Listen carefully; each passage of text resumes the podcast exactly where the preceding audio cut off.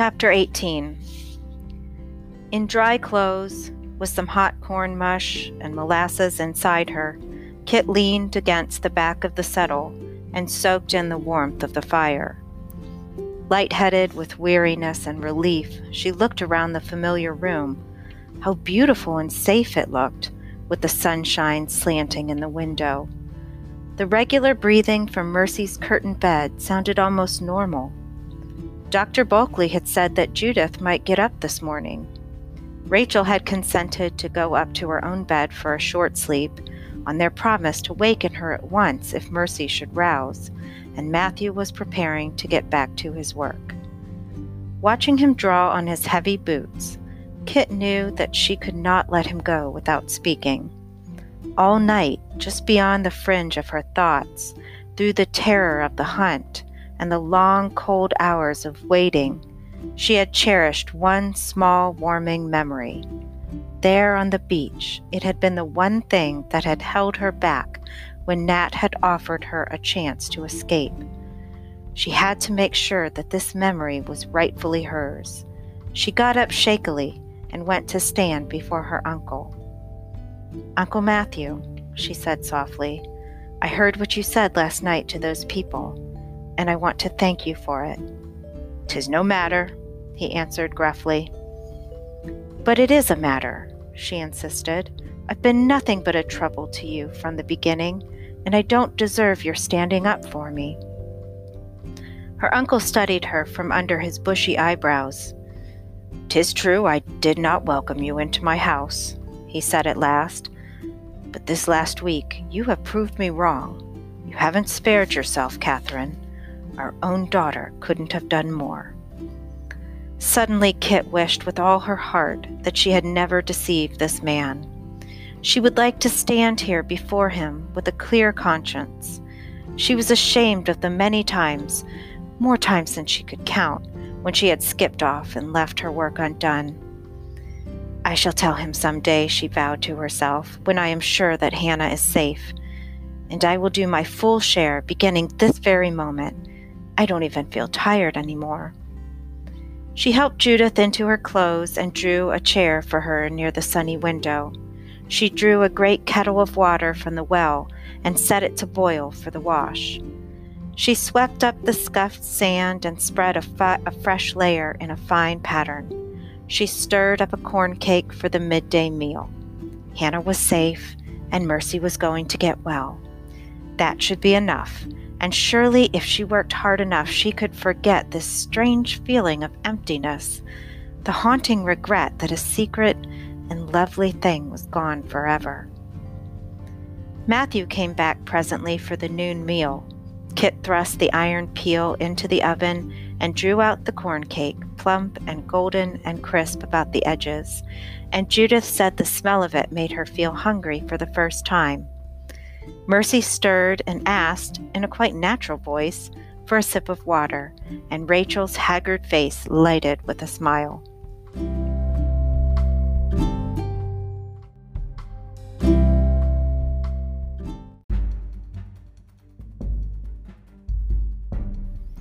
They were not alarmed this time by the knock on the door. Matthew went to answer it, and the others sat calmly at the table. They heard the scuff of boots in the hallway and a man's voice. We have business with you, Matthew. There is illness here, he answered. This can't wait. Better summon your wife, too, and that girl from Barbados. We'll be as brief as we can. The men stood aside to let Rachel and Kit walk ahead into the company room. There were four callers one a deacon from the church, the constable of the town, and Goodman Cruff and his wife. They were not excited this morning. They looked hard and purposeful. Goodwife Cruff's eyes glittered toward Kit with contempt and something else she could not interpret. I know you don't hold with witchcraft, the constable began, but we've somewhat to say as may change your mind. You arrested your witch? asked Matthew with impatience. Not that. The town's rid of that one for good. Matthew stared at him in alarm. What have you done? Not what you fear. We didn't lay hands on the old woman. She slipped through our trap somehow. And we know how, hissed Goodwife Cruff. Kit felt a wave of fear that left her sick and dizzy. The deacon glanced at Goodwife Cruff uneasily. I don't quite go along with them, he said, but I got to admit the thing looks mighty queer. We've combed the whole town this morning ever since dawn. There's not a trace of her. Don't see how she could have got far. We know right enough. They'll never find her, broke in Goodwife Cruff. No use trying to shush me, Adam Cruff. You tell them what we saw. Her husband cleared his throat. I didn't rightly see it myself, he apologized, but there's some as saw that big yeller cat of hers come a running out of the house. A Couple of fellers took a shot at it, but the ones as got a good look claims it had a great fat mouse in its mouth, and it never let go, even when the bullets came after it. His wife drew a hissing breath. That mouse was Hannah Tupper. Tis not the first time she's changed herself into a creature. They say when the moon is full. Now hold on a minute, Matthew, cautioned the constable at Matthew's scornful gesture. You can't gainsay it. There's things happen we better not look at too close. The woman's gone, and I say good riddance. She's gone straight back to Satan, pronounced Goodwife Cruff, but she's left another to do her work. Kit could have laughed out loud, but a look at Goodwife Cruff sobered her. The woman's eyes were fastened on her face with a cunning triumph. They found Summit when they searched her place. Better take a look at this, Matthew. The constable drew something shining from his pocket. It was the little silver horn book. What is it? asked Matthew. Looks like a sort of horn book. Who ever saw a horn book like that? demanded Good- Goodman Cruff. Tis the devil's own writing. Has the Lord's Prayer on it, the constable reminded him. Look at the letters on that handle, Matthew. Matthew took the thing in his hands reluctantly and turned it over. Ask her where it came from, jibed Goodwife Cruff, unable to keep silent. There was a harsh gasp from Rachel. Matthew lifted his eyes from the horn book to his niece's white face. Can this be yours, Catherine? he asked. Kit's lips were stiff. Yes, sir, she answered faintly. Did you know you had lost it? Was it stolen from you? No, sir. I knew it was there. I I took it there myself. Why? Kit looked from one grim waiting face to another. Did they know about Prudence? If not, she must be very careful. It it was a sort of present, she said lamely. A present? To the widow? Not exactly. You mean she had some sort of hold over you? Some blackmail? Oh no. Hannah was a friend of mine. I'm sorry, Uncle Matthew. I meant to tell you. Truly, I did, as soon as I could. I used to go see her on the way home from the meadow.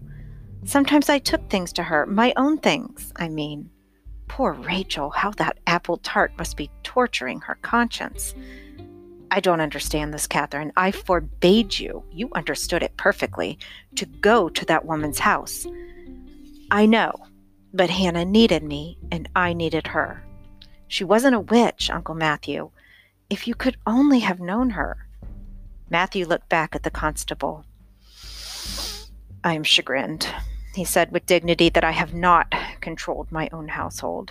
But the girl is young and ignorant. I hold myself to blame for my laxness. Take no blame yourself, Matthew. The constable rose to his feet. I'm sorry, what with your daughter sick and all, but we've got to lock this girl up. Oh no, burst out Rachel. You can't let them, Matthew. Since when, asked Matthew, his eyes flashing, do you lock up a girl for disobedience? That is for me to settle, not disobedience. This girl is charged with witchcraft. That is ridiculous, thundered Matthew. Watch your words, man. The girl has admitted to being a friend to the witch, and there is a complaint against her, made according to law and signed. Who dared to sign such a charge? I signed it, shouted Goodman Cruff. The girl put a spell on half the children in this town, and I'll see her brought into court if it's the last thing I ever do. Matthew looked defeated. Where do you aim to take her? he asked. Shed back of my place will do. There's no proper jail short of Hartford, and I've lost near a day's work already. Wait a minute. How long do you intend to keep her? Till the trial. When Sam Talcott gets back tomorrow, mm. he'll likely examine her with the ministers present. That's what they did to Goody Harrison and that Johnson woman. Been twenty years since we had a witch case hereabouts. Reckon there'll be a jury trial in Hartford. Suppose I give you my word that until Captain Talcott returns, I'll keep her I'll keep her locked in the room upstairs. What good is his word? demanded Goodwife Cruff. Has he known where she was these past months? She wants to see me in jail, Kit thought. She felt numbed by the hatred in the woman's eyes. I'd trust you all right, the constable considered. But they's some I don't trust. They was out of their minds down there last night. One more death in this town, and I won't be responsible for what happens. The girl will be safe with me, that I warrant. Rachel started forward, but Matthew motioned her back. Get her coat, he ordered. They stood waiting silently in the hallway while Rachel climbed the stairs weeping and came back with her own woolen cloak. Yours feels damp, she quavered. Keep this on you, Kit. It may be cold in that place. The Cruffs walked behind them all the way along High Street, down Carpenter's Lane to the constable's house, and stood by till they saw Kit safely in the shed and heard with their own ears the heavy bolt drop in place outside the door.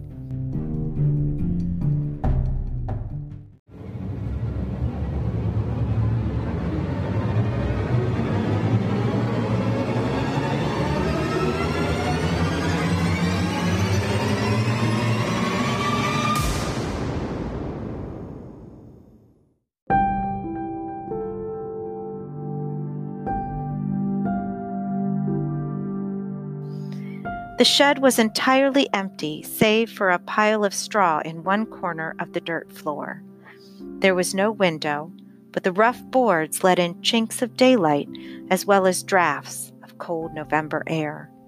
Kit leaned against the doorpost and let the tears run down her cheeks. Toward late afternoon, when one side of the shed was already deep in shadows, she heard footsteps. The bolt drew back, and the constable's face peered through the door. Brought some supper, he growled, and my wife sent this. He thrust toward her a heavy quilt, none too clean even in that dim light, but a gesture of kindness nonetheless. We never had a girl in here before, he explained uneasily. Funny thing, I'd never picked you for a witch, but you can't tell. Please, Kit ventured. Those other women you spoke of, Goody Harrison and the other, what happened to them? Goody Harrison was banished from the colony. They hanged Goody Johnson. Then, seeing the horror that blanched her face, he reconsidered. I hardly think they'd be so hard on you, he consoled her. Being so, you're young, and the first offense, more likely brand you, cut off an ear. He slammed shut the door again. Whatever might be in that but wooden bowl, she had no heart even to taste it. She had begun to shake again, and the quilt did not warm her. She had never in all her life known the feeling of a locked door. It was all she could do to hold herself from pounding against it and screaming. If she should scream, who would hear her? Who was there anywhere who could help her? John Holbrook, perhaps. In his quiet way, he had a sort of strength and conviction. They might have listened to John, but he was far away in the wilderness of Massachusetts. Nat Eaton? He was halfway down the river and banished from town as well. William? Why, of course. William could help her. Why hadn't she thought of him at once?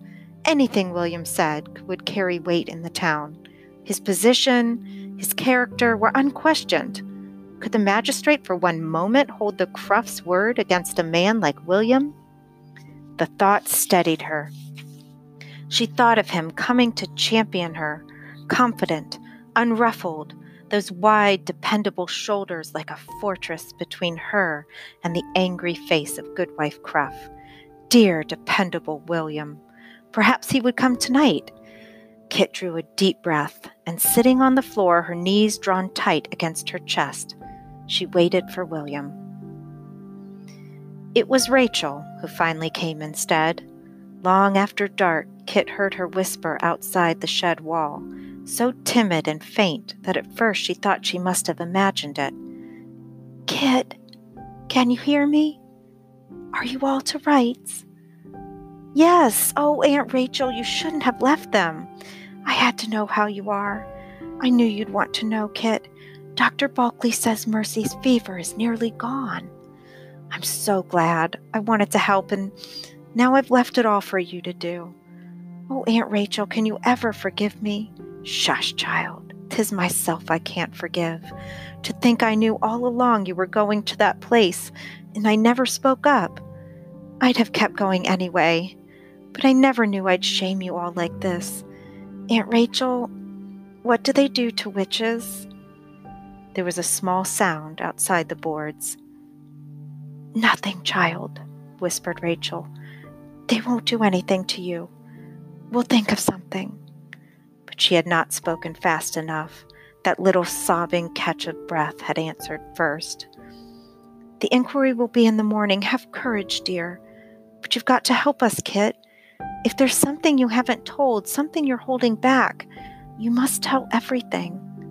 How much courage must it have taken for Rachel to brave her husband's anger and the dark and the strange terror of a prison shed?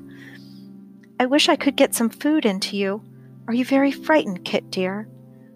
Not now, lied Kit. Not now that you've come. Thank you, Aunt Rachel. Sustained by her aunt's visit, Kit was able to face the morrow with less panic. She sat down and forced herself to take stock of her chances. She couldn't imagine that they could have much evidence against her. But it didn't seem to take much evidence to rouse these people's suspicions. What had poor Hannah ever done to harm them? Goodwife Cruff had hated her ever since that first day on the Dolphin, and she would never rest now till she had her vengeance. Nobody in the town would have much sympathy for a disobedient girl. If only she could have obeyed her impulse this morning and told her uncle the whole story. Though perhaps he was too helpless. She saw now that she had undermined his authority in all eyes by flouting his orders. Suppose they discovered that Prudence too had disobeyed. It did not bear thinking, and she was entirely responsible for Prudence's actions, Kit admitted with a sick heart who had inveigled the child with promises and thought of the hiding place under the willow tree and persuaded her, no, dragged her against her will to meet Hannah. Oh, why hadn't she seen what she was doing? How could she have been so wicked? What difference did it make whether Prudence could read or not when she was half starved and beaten and overworked? If I wanted to neglect my own work, Kit groaned in remorse, I might at least have been out in the Cruffs field helping the poor child. And yet, how lovely it had been that last afternoon in the cabin. Leaning her forehead on her knees, Kit could almost feel herself there again. She could hear the crackling of the flames, the bubbling of the stew in the kettle, the scratching of the pen in Prudence's fingers, the creak creak of Hannah's chair, and the drowsy purring of the yellow cat. She could see the glow of the fire, but she could not feel its warmth. It was like gazing in at a window from the cold outside at a forbidden room she could never enter again. She had not slept all the night before on the beach. Now, huddled inside the ragged quilt, she was sucked down, in spite of herself, into a black whirlpool of slumber, where nightmare phantoms whirled with her nearer and nearer towards some unknown horror.